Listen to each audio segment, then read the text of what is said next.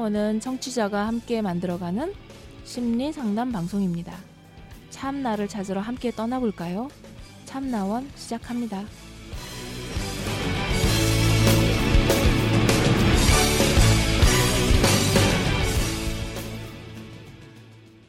네, 안녕하세요. 함께하는 참나원 방송입니다. 방쌤 안녕하세요. 네, 안녕하세요. 네.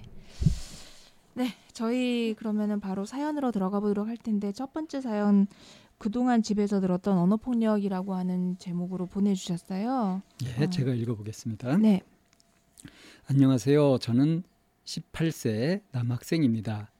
아까 전에 엄마가 학원 대신 그림 그리는 책을 보라고 했는데 그걸 보면 개인적인 사정 때문에 그런다고 했었건만 엄마는 작년부터 제가 그리기와 색칠하기를 하면 겉으로 그 애를 따지셨으며 나를 보면은 마음에 들 뿐인데 그 애가 한 게 부럽냐? 라고 모순되는 야비한 말을 한 계기로 그 애가 부족한 아이여서 각종 장난감 갖고 있으니까 그런 거지. 이렇게 논리적이지 않은 말을 하셔서 저는 표정이 어두워지면서 모욕감이 더 느껴졌습니다. 평소에는 엄마가 잘 대해주시는데 갑자기 제 사정을 말하면 검정고무신에 나왔던 악질처럼 돌변하십니다. 아까와 같이 제가 엄마한테 듣던 말 때문에 그것만 보면 엄마가 만화에서 나오는 인물처럼 옆에서 야비하게 정색하는 것처럼 보이고는 지속적으로 학원을 왜 그만뒀냐 엽기적이다 이렇게 저의 이유를 모르시고 야비에게 오히려 언어 폭력을 하셔서 너무하다는 생각이 들다고 그랬는데 또 몇 년 전 학원에서 그깟 그거 하나 그리고 있었는데 라고 하자 엄마는 그건 내가 색칠 공부해서 냉대받는 거지 라고 내 말을 부정하시면서 관용적으로 존중하지 않으시면서 언어폭력을 했는데 수능 재수해서 재수생 될까봐 하면서 어떤 애가 너 같은 촌놈은 냄새나는 축사가 있는 곳에 살아야 해 라는 모욕적인 말을 할까봐 걱정했는데 엄마가 또 야비하게 없는 일을 왜 걱정하냐 이렇게 언어폭력을 하셨습니다. 그동안 부모님께 들었던 협박과 언어폭력 경험이 있었는데 정서적 학대인가요? 평상시 가족끼리 있거나 혼자 있으면 희망이 오는데 제가 그깟 무슨 말 하면 돌변해져서 저만 희망해서 불행이 와요. 저는 밖에 나가면서 가족들이랑 어떻게 살지 이런 언어 폭력과 그동안 들었던 막장 드라마에 나올 만한 말 때문에 못 살 것 같아 아까부터 어두운 표정을 지으면서 터벅터벅 걸어 다녔습니다. 극단적 선택 위험도는 없었어요. 작년 밤에 시위하다가는 엄마가 정신병원에 있게 할 거라고 하면서 막장 드라마에서 나오는 등장인물처럼 행동할까봐 참아 못했습니다. 미국에서 살고 싶기도 하고 좋은 선생님과 친해지고 싶은데 엄마가 영어 못하는 주제에 너 돈 없고 영어도 못하잖아. 그리고 넌 우리 가족과 살지 말고 네 아는 사람과 같이 살아. 라는 말이 나올까봐 말도 못했습니다. 그동안 겪었던 경험이 있는데 말인데요. 엄마가 정말 너무하지 않으세요? 라는 사연입니다.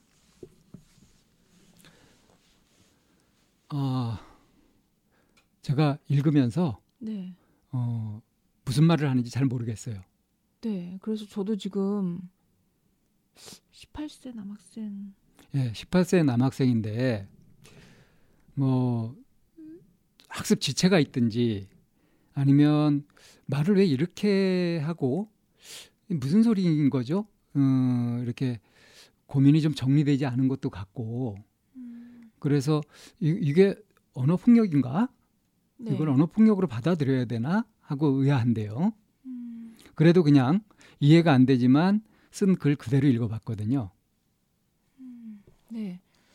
어, 초반에 음, 학원 대신 그림 그리는 책을 보라고 했다고 했고 거기에서 그리기와 색칠을 한다라고 하는 걸로 봐서 음, 음, 좀 뭐 미대 준비하나요? 미대 준비하는 친구한테 색칠하기라고 안 하죠. 그러니까 이게 뭔지 잘 모르겠어요. 음. 그리고 그 애를 따지셨으면 나를 보면 마음에 들 뿐인데 이건 무슨 얘기예요? 그 애가 한 게 부럽냐라고. 그 애는 뭔지 모르겠고요. 예. 뭐 얘가 보고 이 친구가 보고 있는 그림을 그린 애인가요? 어, 음. 논리적이지 않은 말을 하셔서 저는 표정이 어두워지면서 모욕감이 더 느껴졌었습니다라고 했는데 네. 이 친구 말이 지금 논리적이지가 않아요. 네네. 음.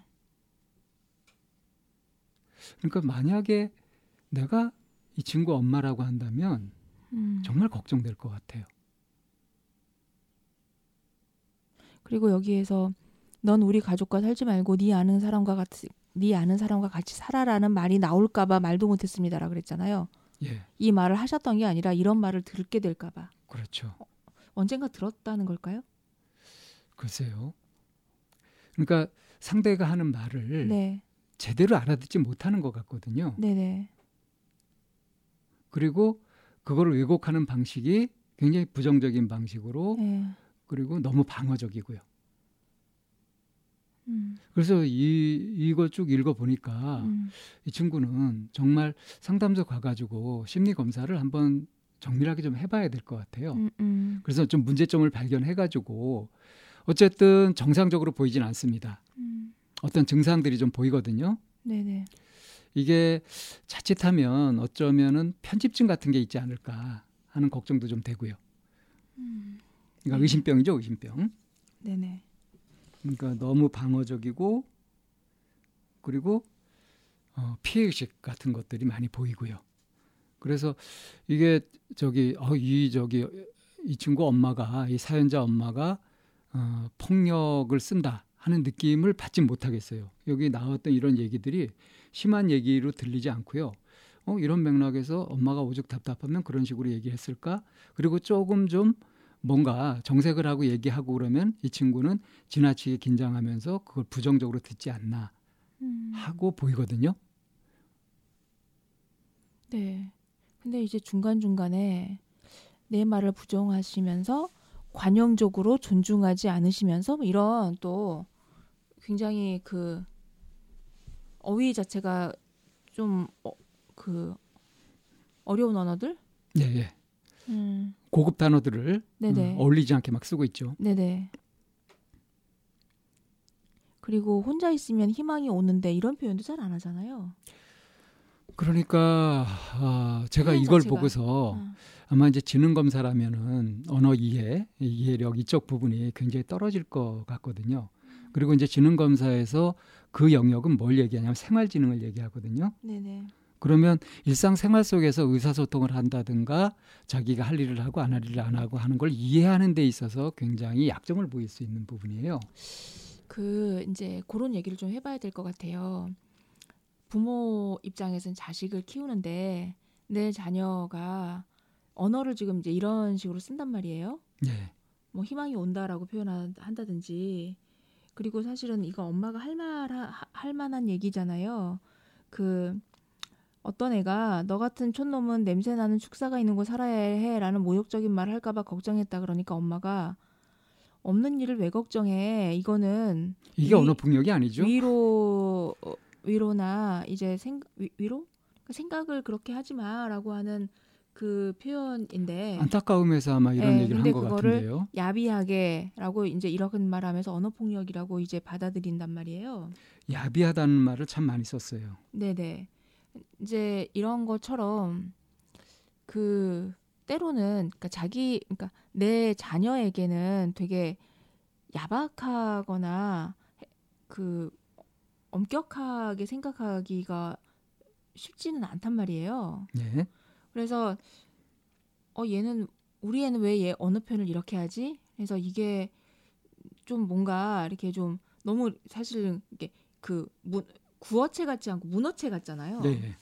책, 책, 책 읽는 것처럼 네. 이렇게 말할 때 부모 입장에서는 얘가 좀 문제가 있다거나 뭔가 어딘가를 좀 보완해줘야 되겠다라고 이렇게 생각하기에는 그렇게 생각하고 싶지 않을 수 있단 말이에요. 이해되세요? 무슨 얘기인지? 내 아이가 이거 좀 어느 부분에서 뭔가 좀 지금 놓치고 있는 건가? 뭔가 좀 미숙한 건가? 미성숙한 건가? 이렇게 받아들이기가 그렇게 해석하기가 쉽지 않을 것 같거든요. 그걸 인정하는 것이 네네. 쉽질 않죠. 네네. 우리 아이가 문제가 있어. 네네. 좀 약간 이상해. 네네. 이런 생각조차 하기가 겁난다는 거죠. 네네네. 그런데 만약에 그런 부분에서 뭔가 좀 음, 뭔가 좀 살짝 이상하다라는 음. 느낌을 부모 입장에서 가졌을 때 이제 그때 부모님이 이제 이 아이와 해 하, 하면 좋을 어떤 걸 할 수 있을지 예를 들면 네가 말하는 게 지금 자연스럽지 않아 뭐 이제 이런 부분들을 지적하고 싶단 말이에요. 예. 그럴 때 그렇게 지적하면서 하는 게 바람직한 건지 아니면은 어떤 전문 기관에 데려가서 정말 이게 언어 검사나 이런 부분을 해서 이런 부분에서 진단을 받는 게 정확한 건지 후자죠. 그러면은 전자의 방식으로는 커버가 안 되나요? 어, 이렇게 이해해 볼수 있을 것 하는 같아요. 이런 걸로. 음, 학부모 입장에서 그러니까 부모 입장에서 자기 자녀가 뭔가 정신적으로 좀 문제가 있어 보인다고 했을 때 그거를 부모가 제대로 교정하고 수정해 줄 수 있는 능력을 갖고 있을까? 자 선생님 그런 정신- 경우는 음, 그 지극히 드물다. 선생님 정신적인 거라고 얘기를 방금 그렇게 하셨는데 네. 이렇게 언어 부분에서 이렇게 잘 따라오지 못하고 뭔가 미성숙하고 그 연령에 걸맞지 않는 그런 언어를 사용하고 있는 이것도 언어를 적절하게 쓰지 못하고 있죠. 어, 그런 음. 것도 정신적인 문제에 연결되어 있는 건지 그러니까 이제 그것을 정확하게 알기 위해서 이제 심리 검사를 해보든가 어떤 진단을 받아볼 필요가 있다는 거죠. 네, 지금 이 친구 이렇게 글 이게 표현한 거 봐가지고는 네. 어, 이 친구는 좀 그게 필요해 보여요. 음. 그러니까 언어적인 성숙도 면에서 떨어지는 것 같은. 근데 요즘 친구들 보면 우리가 학교 다닐 때처럼 어떤 뭐 우리 세대 60년대 세대나에 비해서는 이렇게 워낙 주도적인 학습이 아니라 이렇게 그 강요된 학습이 많기 때문에 자신만의 그 성숙한 사고를 하는 거는 음, 어떤 부분에서는 이렇게 좀 많이 격차가 좀 있는 것 같기는 하거든요. 근데 그런 거를 떠나서 봤을 때도 이 친구 이런 표현 자체는 지금 뭔가 이렇게 좀 언밸런스한 면이 많죠. 그러니까 이제 이 그 문맥을 쭉 이렇게 읽어보고 네. 여러 가지 이렇게 쭉 깊이 보게 되면 어, 지금 이 친구의 정서 발달 정도라고 할까요? 네, 그거는 이제 전조잡기 수준. 그러니까 만 5세에서 7세 정도 수준에 머물러 있는 것 같아요. 근데 뭐 책을 많이 읽었든지 어땠든지 해가지고 쓰는 단어들은 이제 어려운 단어들을 많이 쓰고 있고 그걸 적절하지 않게 막 쓰고 있고 그것도 부정적으로 쓰고 있어요. 그러니까 이제 속에 불만이 가득 차 있는데 그 불만의 내용이 한마디로 하면은 내 마음대로 안 된다는 거예요. 그리고 내 마음대로 안 될 때 어떻게 받아들이냐면 모욕을 받았다, 폭력을 당했다 이렇게 지금 해석을 하고 있어요. 그래서 이제 이것 때문에 피해 의식이 있는 거고 편집증이 좀 우려된다고 하는 거고요. 그, 음, 네, 어, 그 음, 지적 장애라고 그러잖아요. 왜? 예, 예, 예. 지적 장애 그것도 좀 의심될 수 그러니까 있어요. 지적 장애 아이 지, 지적 장애 분들도 이제 그 교육을 한단 말이에요. 그런데 사람들이 이 지적 장애인 사람들을 무시하거나 이렇게 굉장히 마- 하, 함부로 다루는 이런 음. 경우가 이제 많이 있으니까 이 지적 장애인들에게도 사람들이 그 교육을 시킬 때 인권에 대한 걸 굉장히 많이 강조를 하면서 해요. 네. 모자라거나 부족한 거지, 그러니까 부족한 거지. 그렇다고 해서 나한테 권리가 없는 건 아니다. 라고 하는 그런 면에서 자기의 권리를 찾도록 굉장히 많이 강조되면서 하는 걸로 알고 있거든요. 그래서 이제 폭력을 당하지 않도록 네네네. 예. 그런데 이제 그런 부분에서 자기의 직접적인 피해가 뭔가 느껴졌다라고 할 때 그 자기의 인권이나 권리를 주장하는 이런 것들이 서로 이해가 돼서 매칭이 되지 않으면 이해 상대방의 말이 이제 방금 여기에서 엄마 없는 일을 왜 걱정하냐라고 하는 이런 것들을 음. 이해하지 못하게 되면 이제 그 자기가 모욕을 당했다고 네네네, 예, 예. 그렇게 예, 해석을 예. 하든가 네네. 예. 바로 이게 이제 내 주장을 해야 되는 일이야. 예, 예, 네, 라고 네, 이제 네, 잘못 또 네, 이해할 수 예, 있는 예, 거죠. 그러니까, 깝깝한 노릇이죠, 네, 그러니까. 상대방의 말을 이해하지 못하고 자기 권리 주장 이런 쪽으로만 된다고 한다면 이게 이제 서로 이렇게, 이렇게 지금 읽었던 이 내용처럼 계속 이렇게 이런 이런 식으로 나올 것 같아요. 그러니까 이제 그런 인권 교육의 네네. 네. 부작용일 음, 네. 수 있는 거죠. 네네. 예. 뭐 이제 그거는 근데 짐작인 것이고요. 아무튼 저기 엄마가 정말 너무하지. 않으세요? 음, 네. 어, 이건 음. 만약에 이 사연을 보낸 친구가 이 방송을 듣는다고 한다면 네. 이렇게 말씀드리고 싶어요. 엄마가 이상한 것 같지 않다. 음.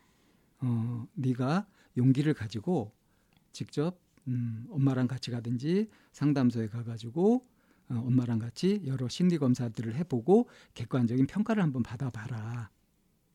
그리고 거기에 나오는 결과들을 겸허하게 받아들이고 어, 권유되는 대로 뭐 상담을 받든지 어떤 음. 조치를 해야 될 것 같다. 그리고 양육자 내지는 이 사람을 둘러싸고 있는 가족들 있잖아요. 네. 뭐 우리 가족 안에 뭐 내 동생이 그랬다거나 이제 이런 경우도 있잖아요.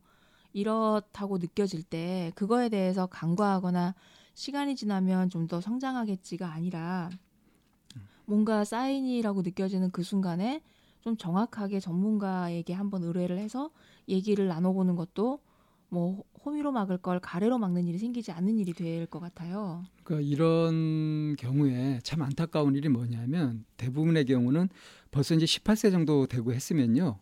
이렇게 가자 그래도. 잘 안 가요. 네, 이- 이미 있죠. 굳어져 네, 가지고 네. 있어 가지고 네, 사실은 굉장히 어렵습니다. 네. 그래서 거의 반강제로도 네, 반강제로라도 뭔가 조치를 하지 않으면 강력한 조치를 하지 않으면은 음. 위험하다. 네. 어, 평생 망가질 수 있다. 음. 이게 좀 빨리 이런 걸 해결할수록 힘이 덜 들죠, 사실은. 그래서 양육자 입장에서 이 아이를 보면 얘- 얘는 왜 이렇게 이해력이 떨어지지? 이해력이 왜 이렇게 더디지? 이렇게 생각할 수도 있단 말이에요. 그러면 이해력이 떨어진다, 이해력이 더, 더딘다라고 하는 그 지점 있잖아요. 이게 지적장애나 이러, 이래서 이해력이 떨어지는 것과 아니면 그냥 이해력이 떨어지는 사람들도 있잖아요. 그러니까 너무 이제 정서적으로 네. 뭔가 돌봄을 받지 못한. 예, 그래서 속에 뭔가 분노가 차 있다든가 이럴 경우에도 지적 장애가 아닌데도 그런 것과 비슷한 네, 네, 너무 일방적으로 가면서 네, 어, 자기만의 생각에 빠져버리고 네. 하는 일이 있을 수 있단 네, 말이에요. 네. 그래서 이제 여러 가지 검사를 종합적으로 해보고 음. 그리고 이제 판단해 봐라 하는 음, 것이 음. 그게 이제 필요하다라는 말씀을 드리는 거거든요. 그 지적 장애가 떨어 지적 장애 영역이어서 이해력이 떨어지는 경우는 그러니까 이제 정서적 문제인지 네, 네. 지적인 문제인지 네, 이것을 분간하는 것이 음, 음. 이제 이 심리 검사에서 해볼 수 있는 그렇죠. 것들이거든요. 그러면은 정서적인 영향 때문에 이해력이 떨어지는 그런 케이스들 선생님 혹시 겪어본 적 없으세요? 굉장히 많아요. 그렇죠. 그런 경우가 훨씬 더 많습니다. 네, 네, 진짜 직접 장애보다는 네. 정서적인 문제일 경우가 훨씬 더 많아요. 네, 네. 그럴 때 어떻게 접근하면 좋을지에 대한 그런 팁을 잠깐 좀 얘기를 해보는 것도 좋을 것 같아요. 어, 어느 한 사람의 노력으로 잘 되지 않고요. 어, 가족 전체가 음, 좀 상담을 하고 분위기를 바꿔가는 노력이 같이 병행돼 줘야 음. 이제 개인 상담도 효과가 있기가 쉬워요. 네, 그러니까 정서적인 문제 때문에 이해력이 떨어지는 이런 케이스 같은 경우는 주변인들이 자꾸 이 사람에게 윽박지를 수 있어요. 그러니까 이해가 안 네. 되니까 상식적으로 네네네. 이해가 안 되니까 윽박지르고 윽박지르고 그게 고정화될 수 있거든요. 네네 이제 그렇게 하니까 그 윽박지름을 당한 이제 본인 입장에서는 더 긴장하게 되니까 점점 더 악화됩니다. 네. 속에 네. 증오가 계속 쌓이게 되고요. 네. 이제 제대로 이해를 못하고 자기가 제대로 이해 못하는 줄 네. 모르고 계속 적대감 같은 걸 네네. 갖게 되거든요. 네. 지금 이 친구도 이제 그게 지금 커져가고 있는 중이에요. 네. 네. 이거는 음. 그 정말 이렇게 아주 심각한 왜곡에 빠지는 거거든요. 음. 그래서 이것을 바르게 통찰해서 직면하고 고쳐나가고 하려면 전문적인 도움이 필요합니다. 음, 음.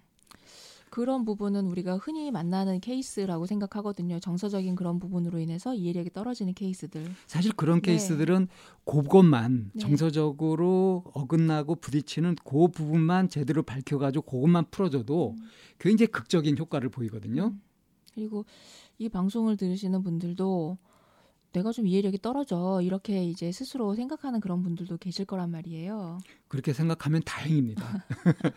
그렇게 생각되는 게 아니라 네. 세상이 왜 이런지 몰라. 네. 왜 나는 이렇게 재수가 없지? 네. 내 주변 사람들은 왜 이 모양이야? 하는 식으로 느껴요. 돌리는. 네. 네. 그런데 이제 자기가 떨어지는지는 몰라요. 근데 이제 내면으로는 조금 알기는 하지만 그거를 겉으로 표출하기 싫으니까 이제 남 탓을 하는 형태로 나타나지만 그건 거의 무의식적으로 일어나기 때문에 네. 그렇게 의식하기는 쉽지 않습니다. 혹시라도 본인이 이해력이 좀 떨어진다거나 하는 이런 게 좀 감지되면 그런 자각을 하게 되면은 음. 오히려 가능성이 음. 굉장히 커요. 네, 네. 그렇게 될 때 자기 자신을 이렇게 윽박지르거나 그리고 자기 자신을 구박하는 형태가 아니라 일단 자기 자신의 마음을 좀 돌봐주고 이해해주고 하는 게 우선으로 돼야 되는 거라고 생각해요. 그런 경우에는 이제 네. 오히려 지지 상담이 네. 많이 필요합니다. 네. 직면 통찰보다는 네. 그렇게 하면 자꾸 긴장하게 되고 이거는 계속 되풀이될 수밖에 없는 상황이 일어나니까. 그러니까 아주 쉽게 생각하면 자기가 아무리 해보려고 해도 잘 안 된다 싶을 때는 전문기관의 도움을 요청하세요. 근데 그게 신경정신과 쪽이 아니라 어, 상담소가 먼저입니다. 음, 네. 상담이라고 하는 곳은 다른 것들 뭐 치료나 무슨 처방이나 이런 영역이 아니라 언어로서 함께 그 대면 상담을 하면서 풀어가기 때문에 내가 어떤 영역에서 자꾸 꼬이고 막히는지에 대한 것들을 에, 합리적이고 논리적으로 그리고 공감과 경청과 지지를 통해서 풀어나갈 수 있는 기회를 갖고 있는 음, 방식으로 하니까 상담을 통해서 한 번 정도 이런 문제들을 정리해 보기를 좀 권유합니다. 받아들이기 쉽고 이해하기 어려운 이런 부분들이긴 하지만 잠깐 멈춰서서 내가 지금 뭐 하고 있는 거지라고 하는 질문부터 좀 한번 시작해 본다면 내가 지금 어디에 서 있는지 좀 더 알 수 있을 거라고 생각합니다. 자, 첫 번째 사연은 여기에서 정리하도록 하겠습니다. 참나원을 들어주셔서 고맙습니다. 저희 참나원 방송에 참여하시고 싶으신 분들은 팬딩을 찾아주세요. 팬딩은 좋은 컨텐츠를 많은 사람들과 공유하는 사이트입니다. 팬딩에서 참나원으로 들어오시면 후원을 하실 수도 있고, 궁금한 것을 풀 수도 있고, 따뜻하게 마음을 나눌 수도 있습니다. 방송 상담을 원하시는 분은 CHAM na-one 골뱅이 다음점 넷으로 사연을 보내시거나 02-763-3478로 전화 주셔도 됩니다. 참나원의 문은 항상 열려 있습니다.